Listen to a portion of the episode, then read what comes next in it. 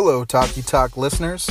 Just a heads up before the podcast to let you know about two upcoming concerts by our very own favorite outro music, Urs Burifa. They're going to be playing Saturday, August 4th at 8 p.m. at Java Monkey with Brother Man and Julian Morena and Will Pass also playing. Uh, so check that out. Also have an upcoming concert at Tin Roof Cantina on Friday, August 17th at 9 p.m. with uh, Moody Hollow and Steve Nebraska and the Blue Stems. Check them out. If you enjoy the outro music, you enjoy Burifa, and we enjoy you. Now on to the podcast.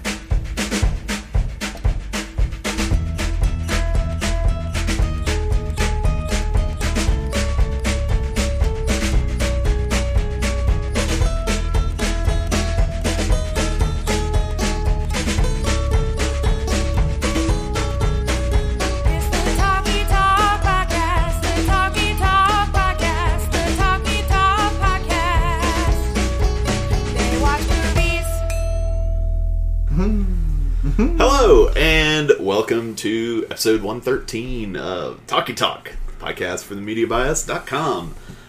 My name is Brent, and I'm here today with David Hello. and TJ. That's me. Tiberius James, our very own. Uh, Tizzle Zizzlebot. Just a silent J in front of Zizzlebot. we're gonna be uh, we're gonna be talking about last week's homework, a Talk of Fame nomination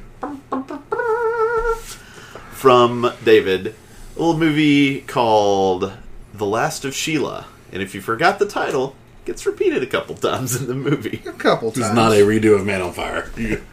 Yeah. So we thought we thought this might be fun to do it. It's a blind item talk of fame. A I think we've only done one of famous these before. blind. Is that right? Metropolis. Metropolis? Metropolis was another one. But at least Metropolis, I kind of knew what I was getting into because I've never heard of this movie. It's so it's on so many lists and whatnot. I had never heard of The Last of Sheila, Yeah. and so I was very excited to uh, to jump in. History kind of forgot this movie, Mm-hmm. and just to give a little bit of setting the stage, Go for in it. case you haven't seen it, I'm gonna do my best shot at it. Good luck. yeah.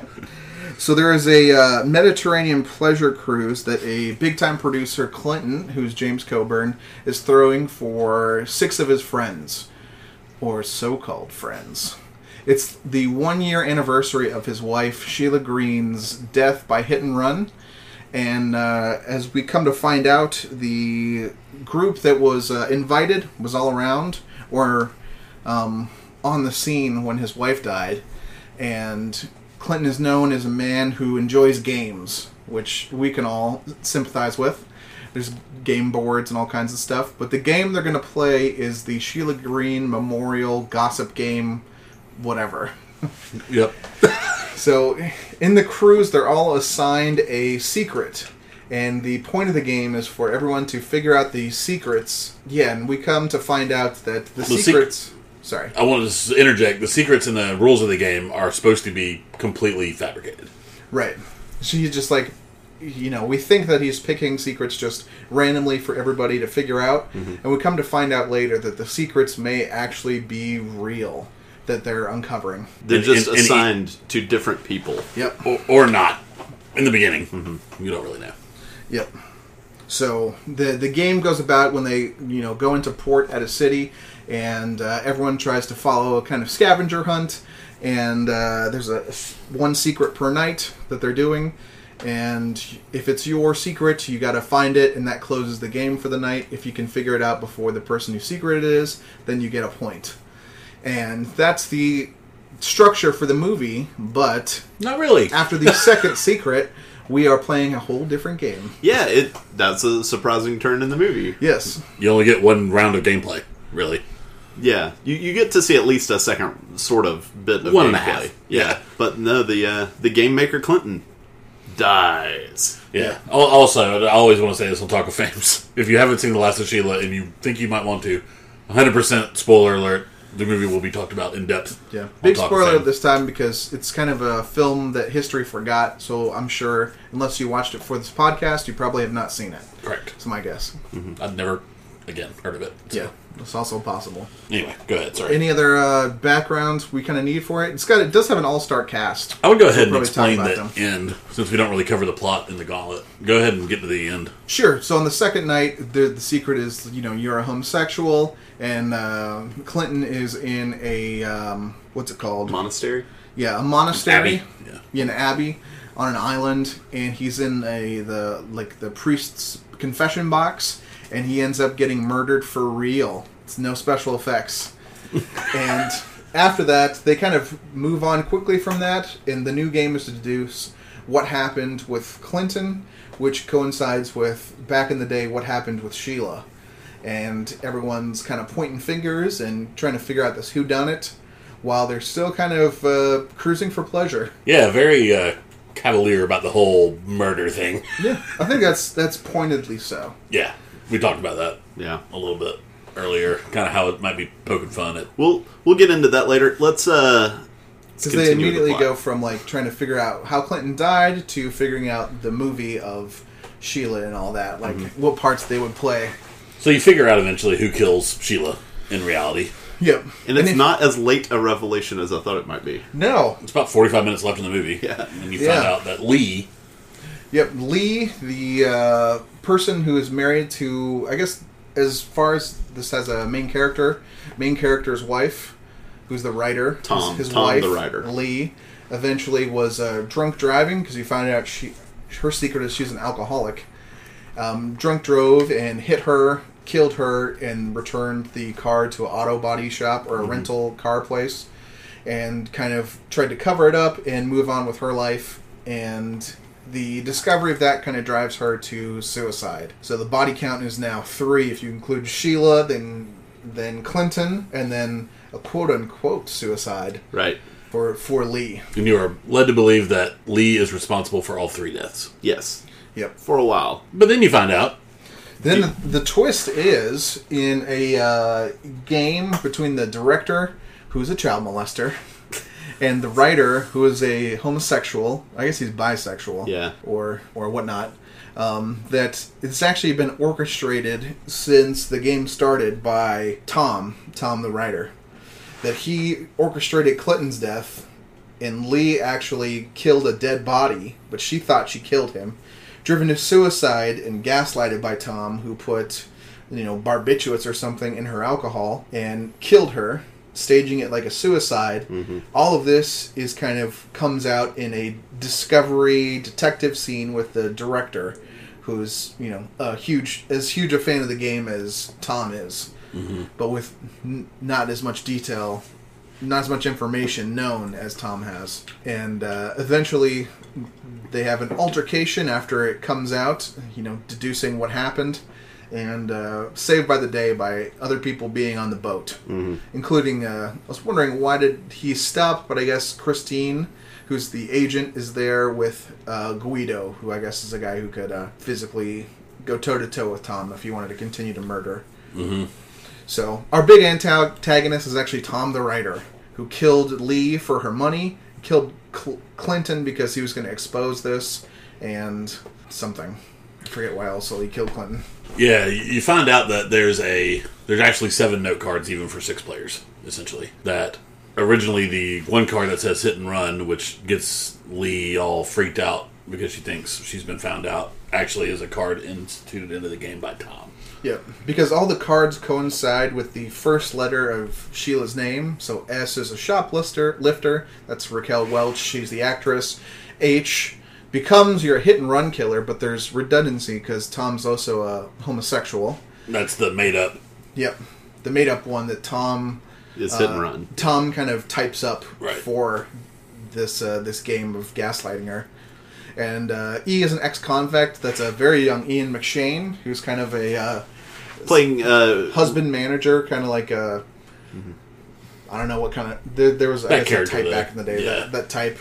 I is an informant, which Dyan Cannon is the celebrity agent. Who like red listed people back in the day or blacklisted Blacklisted during the Red Scare, right. Yep. L is a little child molester. which kind of gives it away. Yep. Another thing they're very cavalier about in this movie, though, Yeah. Yeah. There were at one point I love the where the director's like, maybe an adulterer. No, that's too serious. Something bad, but not that bad. I was like, child molester. that's Pretty bad. Pretty bad. That could have been the central secret to Drive Murder itself. Yeah. And A uh, ends up getting replaced with the hit and run killer, but we end up figuring out it's an alcoholic, that Lee was an alcoholic. And the fact that it's replaced is what lets the director kind of put everything together. yep. Because he, he, he's like, why? fit. Where was the A? Where was that A? So real quick before we dive into the gauntlet, talking to Brent before the podcast, he was under the impression that you never saw the alcoholic card until the reveal. But I know that during the first half of the movie, during the scene where she, where Lee and the director are having a drink and Tom walks in on them, Mm-hmm. and they're talking about producing their own movie, that I was like, one of them is the alcoholic. That I knew that Lee or Tom was because they have that weird exchange with the, "This is bourbon, I know." Yeah. So, do you remember seeing the alcoholic card, Card? early? No, not specifically. The only time I guess you would have seen it is when he's splashing all the cards Uh, before signing. I guess I saw it somewhere, or I saw it right before he crumpled it up, maybe. But I know it's there. Hmm. I'm 100% positive because I didn't read anything about the movie. I didn't know anything about the movie. Mm-hmm. And I, I was thought either Lee or him were the alcoholic. And it turns out that Lee is. No. It turns out that he is. no, it's Lee. Lee's Lee's standing under the A? I thought he was standing under the A. Well, they don't coincide with specifically the the letter, but all It's- the letters do correspond to one of them. They're standing assigned under the to. card they were going to be given Gotcha. for the game. So he is actually the homosexual. Yes. Yes. He did have a relationship with Clinton. Yes. Mm-hmm. Okay. All right. I was a little confused at that too. I didn't know if he was actually because he could have made that up after it was after Clinton was died when he said that. So there's no proof Right. that he was the homosexual. Okay, sorry. Shall we? Yeah. All right. The Last of Sheila enters the Gauntlet. All right. First off, was this movie entertaining? Did you actually enjoy watching it? I'm curious for all the answers on all of these questions. Yeah. Me too. I was. I don't want to say I was highly entertained, but I was far more entertained than I expected to be. This movie made me want to watch more movies of its ilk for intelligently plotted whodunits. I want to read Agatha Christie. Yeah. Yeah. Yes, uh, I was. I definitely enjoyed watching it. Uh, I, I found the sort of the the plot gimmick of like a game a night to be really engaging, and I was I was really entertained. I think more so over the first half of the movie. I I think the first half entertained me more. and I don't know how much to reel that in because for listeners who don't know us that well, we're big into parlor games, board Yeah, games, yeah. and creating our own games. We do it all the time.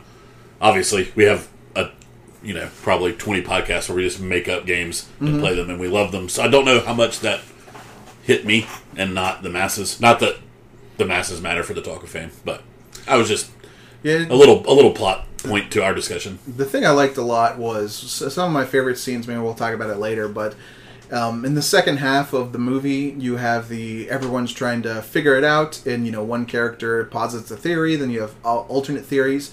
It reminded me a lot of games we've played, like like Mafia or Avalon, where you try to deduce who someone is. It gave me strong feelings of that. It also reminded me very much, and I know this. I think preceded it by about 12, 13 years, but it reminded me of Clue, mm-hmm. the the movie. Cassandra Clue. brought that up quickly. Yeah, She asked if this before or after Clue. Yeah. like it was one of the first things she asked. Um, did the movie elicit any kind of emotional response from you? Because it, it, it really didn't for me. No, I don't think a whodunit really can, No. other than just I guess the only emotion I guess is probably going for is that you're you're uh, I guess these kind of stories that you're impressed by the um, like the intricacy. yeah. You know that you're impressed with the setup. for me, it's like I, I call that like the thrill of the mystery to an Sure. extent. Yeah, I think you got more of a.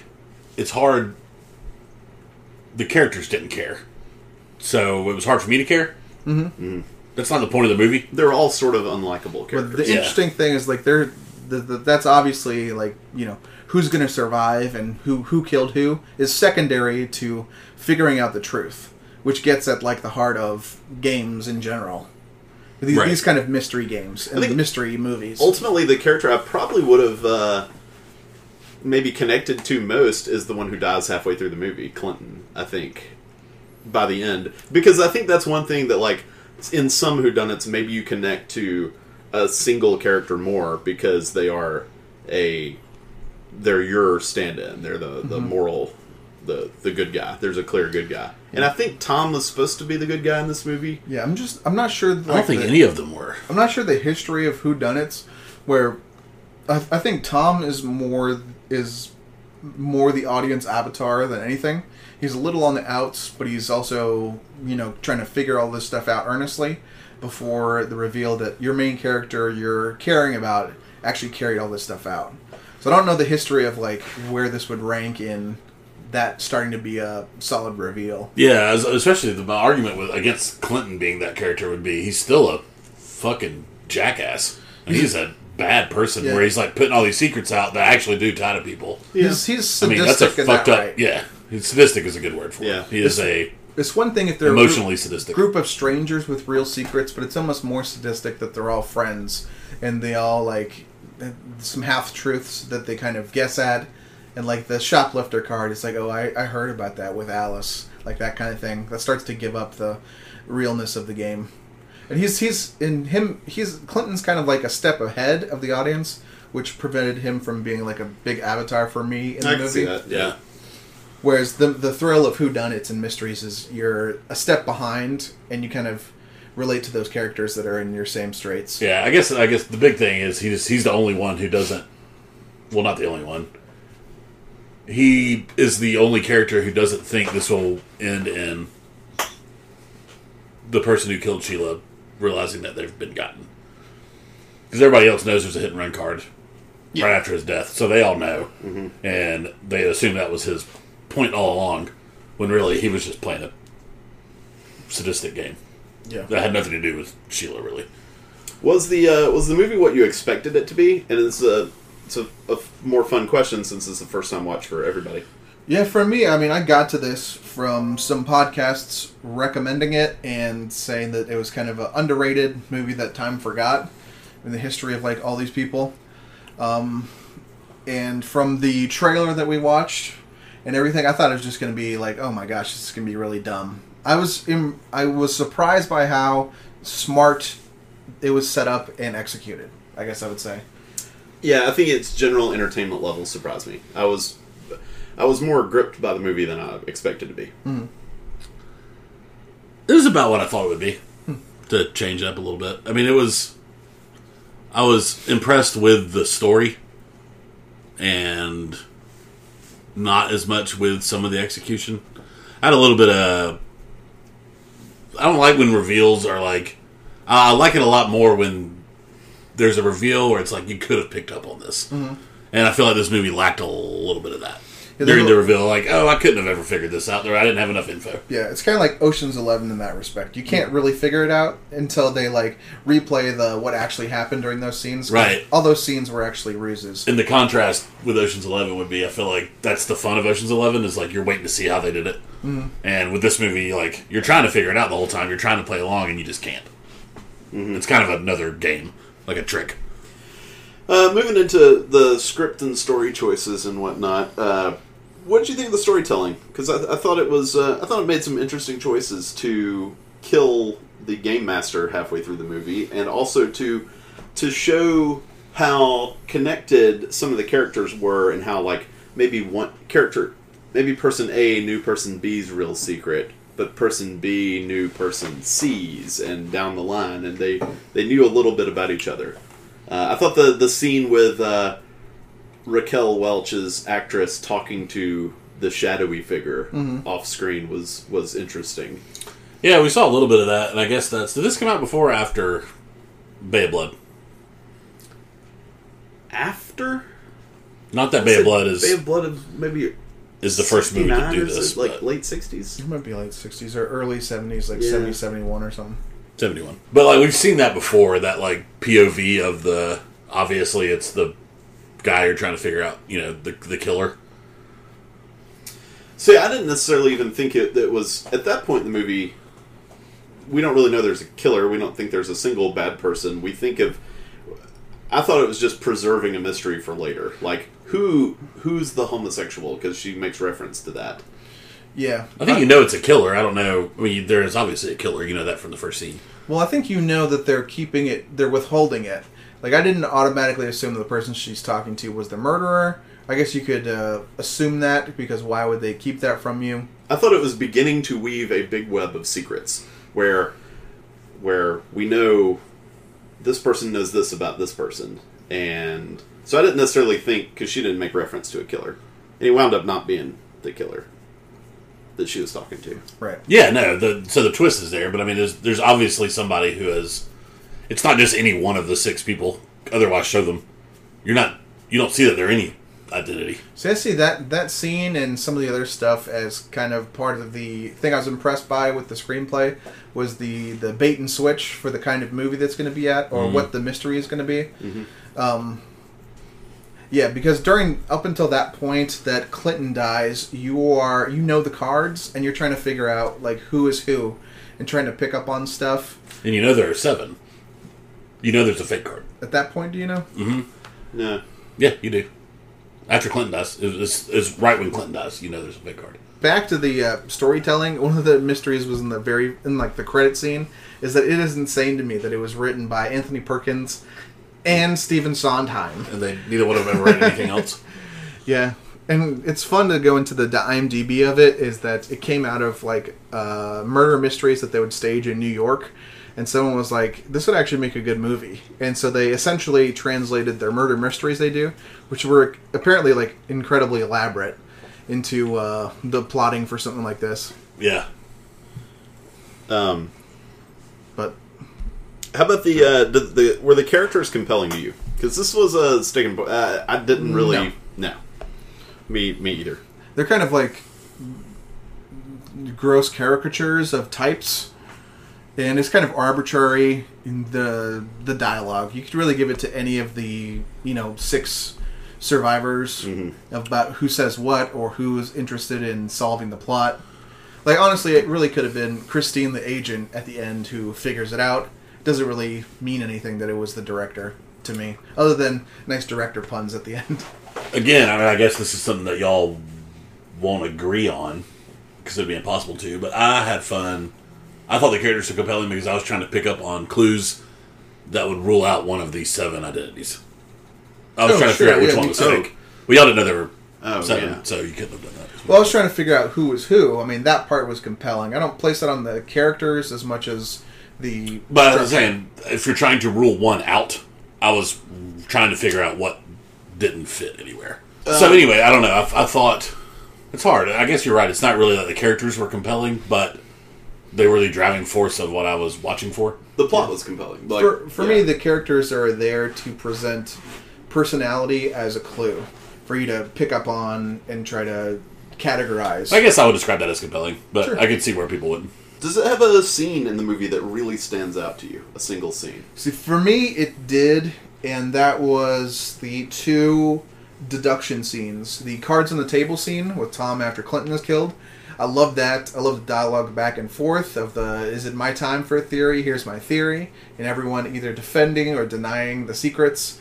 And uh, the boat deduction at the end. James Mason in the dark ends up figuring it out as he's going through his logic with Tom.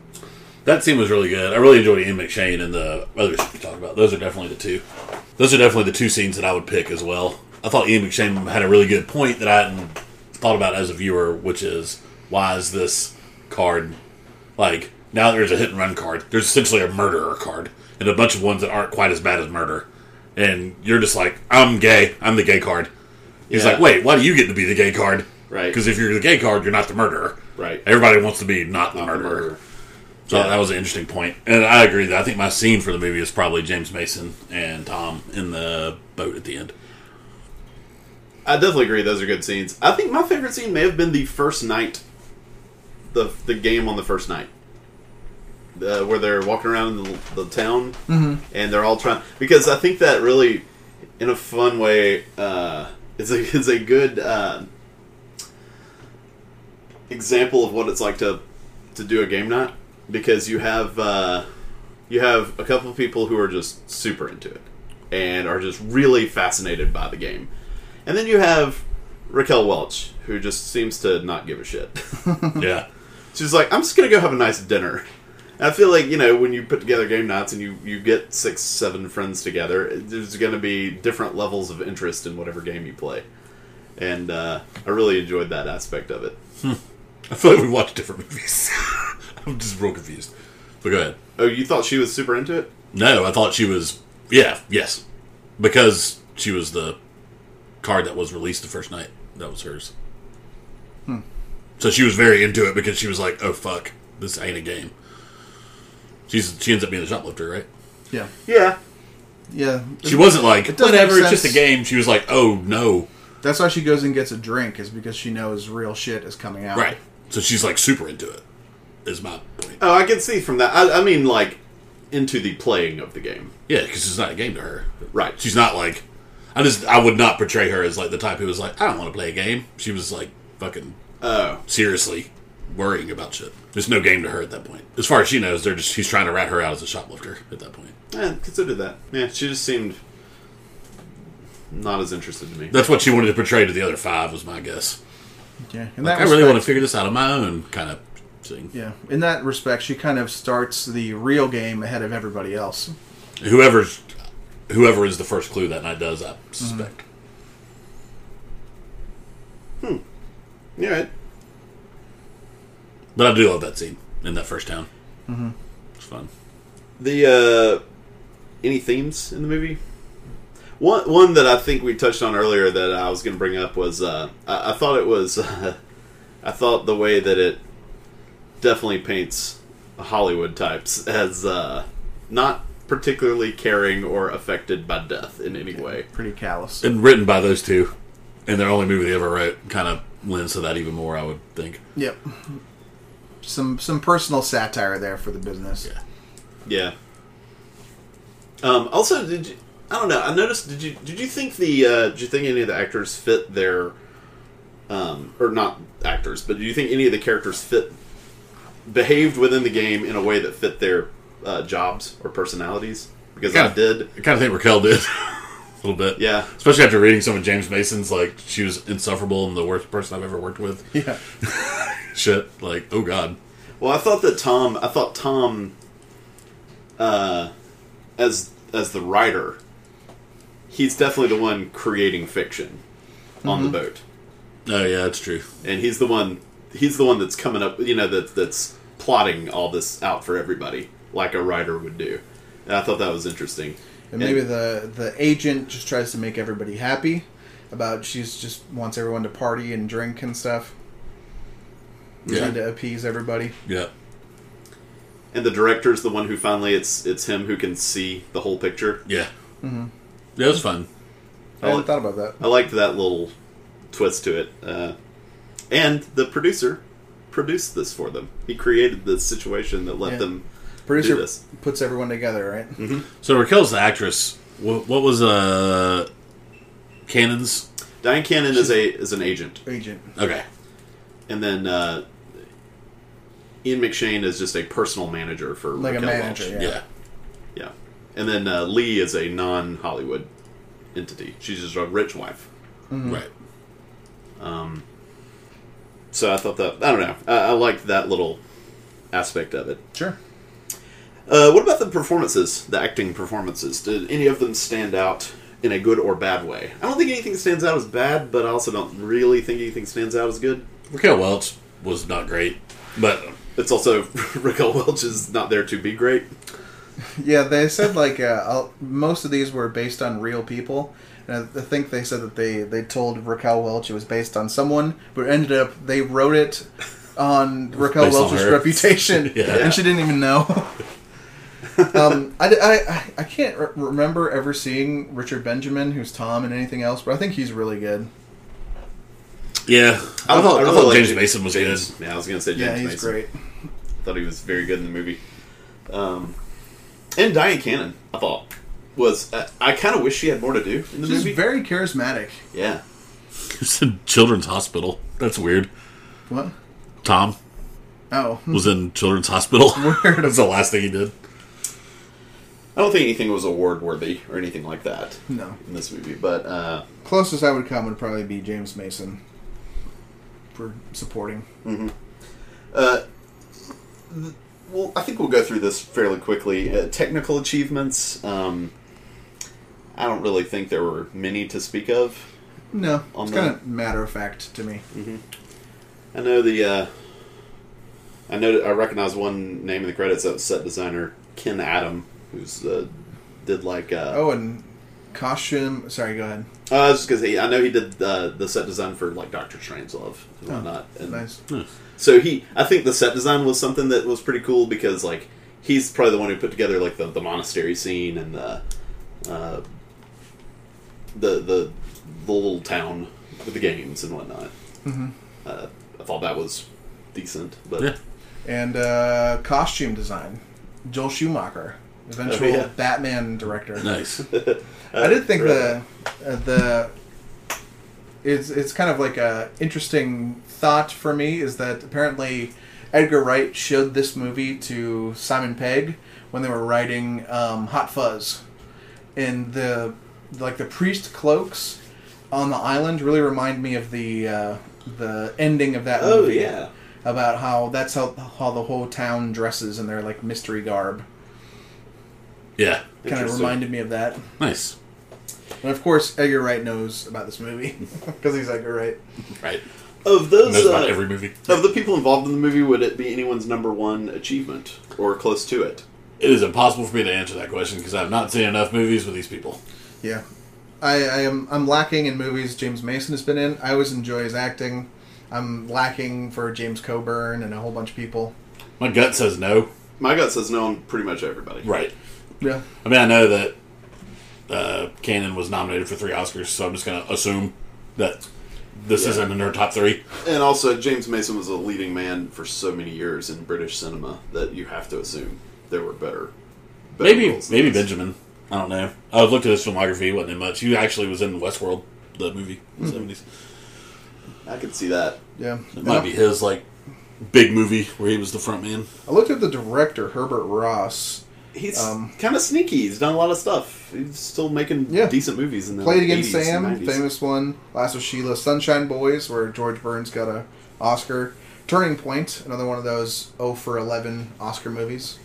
Same year as Star Wars. Uh, Steel good- Magnolias might be something people Yep. know. The Magnolias. Uh, Richard Dreyfuss got an Oscar for Goodbye Girl. Dame Maggie Smith got an Oscar for California Suite, and he also did Footloose. He's kind of all over the board. Yeah. Steel Magnolias kind of has the the thing what me and you were talking about in Steel Magnolias that we never knew, or is that Fried Green Tomatoes It's fried green tomatoes. that has the Yeah, cannibalism. that you didn't know? That I didn't. I didn't realize it was cannibalism. okay, never mind then. Scratch that. Um, but yeah, I, I have a hard time putting it near the top of any of these uh, actors, or maybe it's near the top, but I have trouble decidedly saying. Yeah, I, just, I like I don't the wanna say. context for it. yeah. Um, was the movie financially successful? Did anybody look this up? Because I did Uh, not. They said it made over theater and rentals about two point two million dollars overall. I can't imagine this was that expensive, but it was probably a couple million dollars to to make. Um, it was a yacht that was owned by a producer, so they didn't have to rent that, I guess. That's a, And I don't think they built a whole ton of sets. I think they used existing stuff. Maybe the closest they came was, would be the the abbey they go on on the island. But like the hotels and stuff are hotels on a you know Mediterranean island. But I'm assuming it probably I'm no, it was not successful. And why Not do you that think? Because it, it had star power, I would think at the time. Or were they stars at the time? Was Dyan Cannon a star at that point? Uh, I know Raquel Welch certainly was. Yeah, Um, James Mason had been in stuff by then. James Coburn had already done the in like Flint movies, so he was he was a star um, or a, a known commodity. yeah, Dyan Cannon was. Yeah, she was. Uh, no, no. Okay, She had been nominated for an Oscar. She was in Bob and Carol and Ted and Alice in 1969, Oh, and then uh, she had Oscar nominees after this. Uh, she actually um, won for best live action short film for a writer, director, producer in 1976. Impressive. James uh, uh, James Mason was probably somewhat well known. Mm-hmm. I mean, I, I, I don't know. He was probably as well known as he ever was. Put it that way. He was in the we were talking about before the podcast. A Star Is Born with Judy Garland Hmm. in the 1950s, getting Oscar nomination, I think, for that, and he had some nominations. So people knew that name. Well, so Y'all ever- real quick, have y'all ever heard of the movie Death Trap from 1982? I've heard of it. Don't know anything about it. Michael Caine, Christopher Reeve, and Dyan Cannon. She she won a golden raspberry for it. Um, uh, is this movie important to film history? I would have to say no. Otherwise, one of us would have heard of it. Should it have been? Should it have been important to film I would again say no. I mean, I don't. There were whodunits that were around, Yeah. And I knew about them before last week. It's, Is it's, I think it's an effective and fun whodunit, but I don't think there's anything trailblazing in this movie that I would say should have been a bigger influence. It feels like a par whodunit to me. But it's it sounds. I mean, from that Edgar Wright anecdote, it sounds like it might be more important than. I, I don't know if it's if it is fully important, but it's might be more To some. important to some directors than Yeah. it's certainly an influencing movie in It's- some way. It's definitely more of like a film nerd movie, like showing your credentials. Like, have you seen like I know you like mystery movies. Have you seen this one? That kind of thing. That's how it came up in, you know, some uh, two different podcasts I listened to referenced it over the course of a year or so. Nice. Yeah. Uh, is it one of the best movies? And it's uh, is it one of the best whodunit movies that you've seen? I mean, I guess it's one of the best I've seen, only because I I really haven't seen that many ensemble whodunits. It makes me want to watch more. Me too. I guess uh, high profile one they just remade would be Murder on the Orient Express is probably a big famous whodunit. Mm-hmm. Yeah, it's it's the kind of movie where the it, it was the mystery of it was definitely fun, and mm-hmm. I wasn't I didn't love the way the exposition was handled of of what really happened mm-hmm. When the director just puts it all together and then just explains it on camera. Uh, I think it would have been more fun to for us to realize as he realizes. Or to have more clues that something else was happening during those scenes. Or something where it's like a little bit of, huh. Yeah, I think that would I think that makes for a um I think a more pleasing whodunit to me is if you can put it together while they're putting it together. Especially if you're if you're seeing Tom do something in like the background, or you're seeing him do something but you don't know what he's doing, like with his hands, like when he grabs the ice pick or stuff like that. I don't know, may have been more. Who done Whodunits are hard because I don't know. Like, is Get Out a whodunit? I don't think of it. I think of who whodunits as just like like this whodunit didn't really start until Coburn died. To me, a whodunit is just like there's a body, here's six people. I was trying to put myself back in. I've, you know, I've only seen Get Out once, and I was trying to put my back back in the when you see Lakeith Stanfield at the party. Mm-hmm. Oh right, yeah. Like, Maybe the difference just between a mystery and a whodunit, which is a type of mystery. yeah. I just don't know how to classify who done it then, because you definitely want to know what the fuck who kidnapped Lakeith Stanfield. You know what I mean? Sure. You want to know who? I guess in that done movie I, did, I wasn't I never hit the point where I was thinking, "Oh, it's one of these people." So there has to be one. Well, I think there doesn't have to be just one. I think like in Clue is a great whodunit, but Well, like Alberta the Orient Express, where it's literally everyone. Uh, I haven't seen it, but that's uh, Clue is everyone except for one, because the bodies keep piling up, Yeah, I Um, mean, and so I'm thinking of like a movie with who whodunit um, elements of it. If if you go back, is the original Scream trying to figure out who the murderer is because he's masked and you don't know who he is, and it's one of the characters that you know. You're trying to pick up on stuff. Er, Whole town's trying to figure it out. Right. yeah, characters are trying to figure that out, and and and you're that's the central focus. So, so for me, So the focus of Get Out wasn't as much about like who kidnapped. I think it's something you definitely wonder about, like how did he wind up here? yeah, I think more Get Out is about like what's going on with And I mean, family. there are others that I would that I don't know about. Like I think Gosford Park definitely is a whodunit, Yes, but uh, like the Usual Suspects, is that a whodunit? N- You don't know. you don't know that it, It should, should be. be. one of those characters. yeah, Right, but then like back to Get Out, you got his buddy who claims the whole time and is actually spot on. Yeah, but that's not the core mystery. Like, if the mystery was Chris looking into that and like, suspecting and crossing off people one at a time. Yeah. Like, like did the I just think it's real it? hard when you start doing that to to define what they are is, is kind of. I don't mean to like drag y'all on. And it's It's it's just hard to it's hard to narrow that. down. self-proclaimed. It's a genre we're saying we don't know a ton about. I'm mm-hmm. sure there's a Wikipedia article that's very helpful about the categorization. Like his identity. Y'all seen Identity? yeah, Is that I'd who done it? Yeah, I Yes. think so. Even though it's complete bullshit. Yes. yeah. I mean, it's that's presented that's the, in that way that where you're wondering who who done it. Right. I feel like any, yeah, for me it's just like if there's a, a, a list of suspects and there's one crime you're trying to figure out and you think and just regardless of what it turns out to be, if you think the, the point of the movie is investigating or trying to figure out which of these suspects caused this thing that you're already aware of that happened. Um, to me, that's sort of the the crux of a whodunit. Yeah. So I tell you what, I'm gonna watch more whodunits and report back. If well, I it's actually whodunits. Yeah, whether true. whodunits or not. Yeah, I was starting thinking about other ones. I don't want to keep dragging this on, but like like Rear Window is interesting. Yeah, that's another one that's almost as like that. That one's is like, was it done? was it would be a good name for like, is there a, is there a crime? Yeah, And then once there is, there's never a who done it. Right. yeah, That's like a reverse whodunit. yeah. The who There's is, only one suspect, and the question is, was it done? yeah the who is always defined. Right.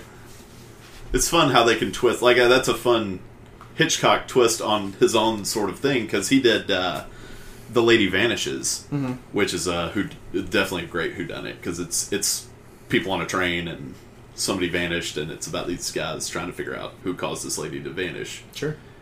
Which also has a twist ending. Um, but yeah, Neat. yeah. So, but e- either way, I don't think any of us really want to say this is probably one of the greatest ever made, but it was Yeah, certainly prob- a. It, it was good enough to make it to make me want to watch more, like you, David. Yeah. If it was one of the, you know, from a point of ignorance, if it was one of the best ever, I feel like it would probably be better well known. Yeah, true. Yeah, I I mean, mean, not necessarily true, like categorically, but Right, right. is a In good is a good stance to take. in this instance for like what you're looking for in a whodunit, at the very least, Right. it's the- like the if it has, I don't know, you know what I'm saying? yeah, I, I would agree. I think at the very least, the three of us, we would have the reaction of like, "Holy crap! How have we never heard of this movie?" But I kind of understand how I've never heard of this movie. Yeah. Um, even though I kind of wish I had. It was fun. Uh, I liked it. I Um, think it's supposed to be fun. It's supposed to be like a little murder mystery. Of it's right there. It has kind of a modest goal, and it achieves it. has it aged well? I mean, I, I definitely feel. I don't know. The little child molester thing jumped out to me very blatantly. Yeah, yeah. That is obviously uh, if you like. Um, I think there was a thing five years ago. They were talking about remaking The Last of Sheila. Yeah. I think there's no way you would have an audience sympathize with a character with that trait. I think you'd have to you're switch that out. You're Yeah. rooting for him at the end. Right. You don't want him to die. Right. Please don't die at the hands of the hand puppets. People Which- at the end, or people God, in the seventies, were just really cavalier about that. That was Real, another. real quick before we finish, what did you think of the hand puppet strangulation? I didn't. I lost it there. I didn't know if it was supposed to be funny or not. I think it was I think it supposed was to be supposed funny. to be funny. He 'Cause said, I laughed. I don't have any gloves. and Yeah. they set it up because you know he he plays with them early on. It's like, what the fuck is this Yeah. I just, I ex convict doing playing with puppets? it didn't. f- I don't know. And if it was supposed to be funny, maybe that's why the child molester thing is kind of okay. Because it's like, well, he's dying at hand puppets. Well, it's certainly partly a comedy. I, I, I don't know. I didn't. I would not say certainly. I was a little confused at times at the, as to what their goal was for me to Sure. how I was supposed to be I think some of the satirical elements of the characters is supposed to be funny. Maybe it's not laugh out loud, but more like mm-hmm.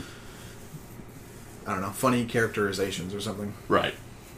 Yeah. They say some witty stuff to each other, and James Coburn's pretty funny. Yeah, there, there's dialogue that's. I mean, in the same way that like there's funny shit that's said in definite dramas. Sure. I just don't know if the overarching thing was a comedy. If this were just a general review, would you call it watch list worthy? Yeah, I would. Yeah, I would. Yeah, I think it's entertaining. I think you, you can get things out of the movie, which, regardless of what you ultimately think about it, Yeah. it's it's it's an entertaining watch. I would hate to be pedantic, but say like if you like paying attention to movies that have like fun mysteries, this would be fun. If you're like this is a second screen watch, I don't know, that you get as much out of it. Nah. Yeah. Uh, okay, well, it's time to vote. Uh, should it be in the Talk of Fame? Uh, does No uh, feelings hurt here because, like we said, this was a blind item. Yeah, we had no idea what we were walking into, Yeah. which was really made it fun. Um, I'll go first. Uh, I definitely enjoyed this movie in a lot of ways. I'm gonna vote no. It's uh, it just kind of didn't quite get to that level that I'd like to see from a Talk of Fame movie, despite being very enjoyable. How dare you? David, I'm voting no too, but I, I appreciated that Yeah. it was it was a fun thing, and it was fun to watch this movie that I'd never heard of before. That's kind of hard to do in the uh, nowadays where I don't know. I'm on IMDb and Wikipedia with a whole bunch of stuff. If I'm going to see a movie, I've probably already heard about it ahead of time. Right. There's not a lot of blind stuff. As you should check this movie out, and you know me not knowing some details about it first. I first. also feel like this is the kind of movie where you could have seen it on many IMDb lists and just glossed over it. I would have glossed over this so many times, Yeah. just like scrolling through, like, oh, James Coburn, what, it's, what's he been in?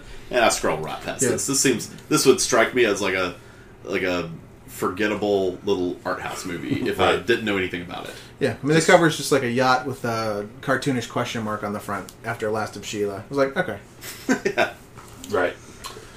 Yeah, I don't know. It's uh, not too far above watch list worthy for me. I don't think. Okay, Uh, I, mean, I guess when there's a mystery and I get to when there's a movie that is about like putting together pieces of a puzzle and it gets watched with critical eyes by two of the best like movie watchers I know and we can't figure out some shit that happened it didn't do a good job is my my gut on that yeah. This Yeah, part, like- part of the bait and switch though that like the the whole twist is like you you never could have put it together. Or I guess you, you could have had insinuations or a guess, but there's so much happening that you weren't shown or you weren't you know allowed to know happened that you know I don't think I don't know. there was Does that some make sense? There was some yeah it doesn't I don't think it it I don't think what you just said really I agree with what you said I don't think it is a rebuttal to what I was saying there I do think the way it handled its exposition and reveals was clunky in parts. I thought some of it was done well and some of it was done poorly. Um, which is evidenced by our moments of confusion, I think. yeah Yeah. If I was if I was remaking it, I would say I would have the mystery be something that was gettable, at least. Either some elements in the, the background or some foreground scenes where you're not sure the purpose of these scenes at this point. I think those are more fulfilling mysteries in my estimation. But still, like, you know, I think it's a low level bar. Did I have fun with this movie? Sure. It was entertaining. Yeah. Yeah. I, if I were remaking it, I think I would change a few of the uh, reveals. Doesn't just make it make it a little different in some way. Maybe don't make it as obvious that Coburn is indeed dead, or that char- the Clinton character is is is dead. Mhm. Because I think I think having that because I they, that they all been raise fun. that question. If you don't have the police come and maybe the the body is taking gone, the body away yeah. the police validate, you know, that the the game's over and a new game's beginning. It'd be interesting to your point if the police never come and the body is gone. If they just like th- you know Tom throws the body off the cliff or something. yeah But again, that's part of the like gaslighting Lee to kill herself. Mhm. Yeah, I mean, yeah, I mean, I guess you can't figure out all the intricacies of what happened, but I think you can figure out that it's Tom Yeah, I was who supplied the card at least, because if you you know there's seven cards, you know that she's the hit and run at that point, so you're trying to figure out what card was supplanted, and it makes sense that the hit and run card would be the plant hmm. at that point. and then once you know she did it, you know who knew she did it, and Tom makes the most sense. Yeah, And you can figure that out before you find out Tom is is the killer. Yeah, and as just a movie watcher, I was suspicious that Tom was the the killer also before the last reveal and all that. Yeah. He's the the like that would be the shocker. kind of person. Yeah, that that would make this movie a movie, right? Right. It's like what's the movie thing to do? Would be for him to be the the person, and also just a parlor game advice. If in like the big reveal thing, you're the one who is like putting out the theory and connecting all the dots. Right. You know, you probably have more information than everybody. Yeah. I really wanted them to all be uh, complicit in different ways for uh, Sheila's death. I was hoping that that was going to be the big reveal. Was Oh, that yeah. they were one drove the car, one kept feeding her drinks, one just said, "I'll let her go," and uh, it's like all six did things that contributed. I thought that would have been cool as, as a They were like all six in the car. Or if there were six different attempts on Clinton's life. Or if she got hit by six cars at once. it's like a Naked Gun I- scene where she keeps getting up. She's like, "I'm okay." So I actually was- another car. I was doing something on online, posting something that I needed to, and uh, I missed Sheila's like death scene, like the instant she got hit by the car at the very beginning, and I was like, "What happened to her?" And Cassandra was like, "She got hit and bounced off the bushes." And then like the next thing was Dyan Cannon saying, uh, "You know what happened that night? Sheila got bounced off the bushes." Cassandra was like, "Wait, wait, pause it. I need to like collect myself." so it's. I said she was bounced off the bushes, and so it was Dyan Cannon. Okay, so it's our first. uh It's our first clean sweep on nose.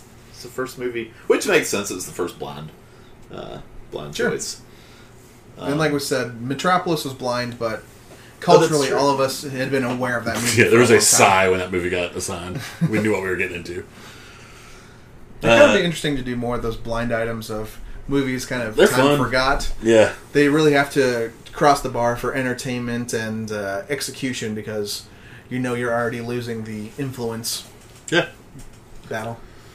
So I've got homework next week. Yes. We're going to do a topic. We're going to talk about uh, HBO's made-for-TV movies, which have historically done really well at award shows, often nominated. They pretty much can make regular movies. And they've been doing it for about thirty years now. Um, they kind of were the first to start doing those like Game of Thrones type productions, just cinematic worthy. Uh, and we're going to do it by watching 2018 movie. I think came out this year, right? Yep.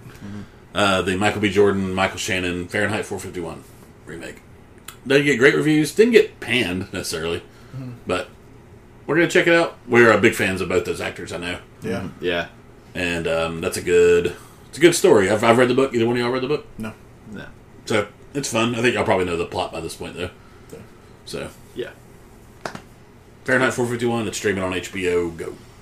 All right. So that's your homework, and that's our podcast. You have heard the last about the last of Sheila. I feel like that is nowhere near true, but it seems like something I want to come up anytime anybody says The Last of Us. It's a game that you and Chris are going to talk about a lot in the next year and a half. yeah.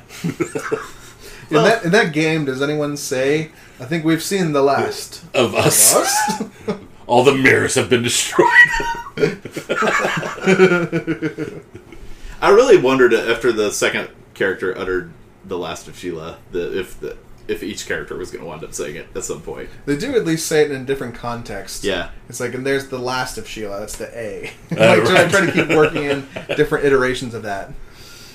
Um, all right. Well, thanks for listening. This has been Talkie Talk, podcast for themediabyus.com. Get online and see our stuff at uh, themediabyus.com. Uh, check out our uh, Facebook groups Movies by Us, Games by Us, TV by Us, our Facebook page, Media by Us. Uh, you can follow us on Twitter at The Media by Us. Bum ba-dum bum bum bum bum. you can you can send us emails at themediabyus at gmail.com. Where's the beef? Uh, please uh, rate and subscribe to the podcast on podcast podcatching apps of your choice. Uh, we would love because you know every time you rate and subscribe, we're loving it. I thought you were going to say a, a fairy gets its wings. The angel gets its wings. A fairy dies every time you don't read our podcast. That's a fairy dies.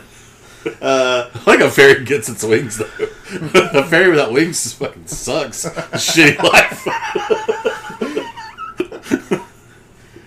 all right, and uh, Every time a bell rings, an angel dies. Jesus. Thanks to the Willow Walkers for providing the intro music, Willow Walkers. and thank you to Burifa for Reefa, is it this you? music that you are going to hear right now. Burifa, isn't in you. What's in your wallet? Kicking rocks down old dusty roads. Bye.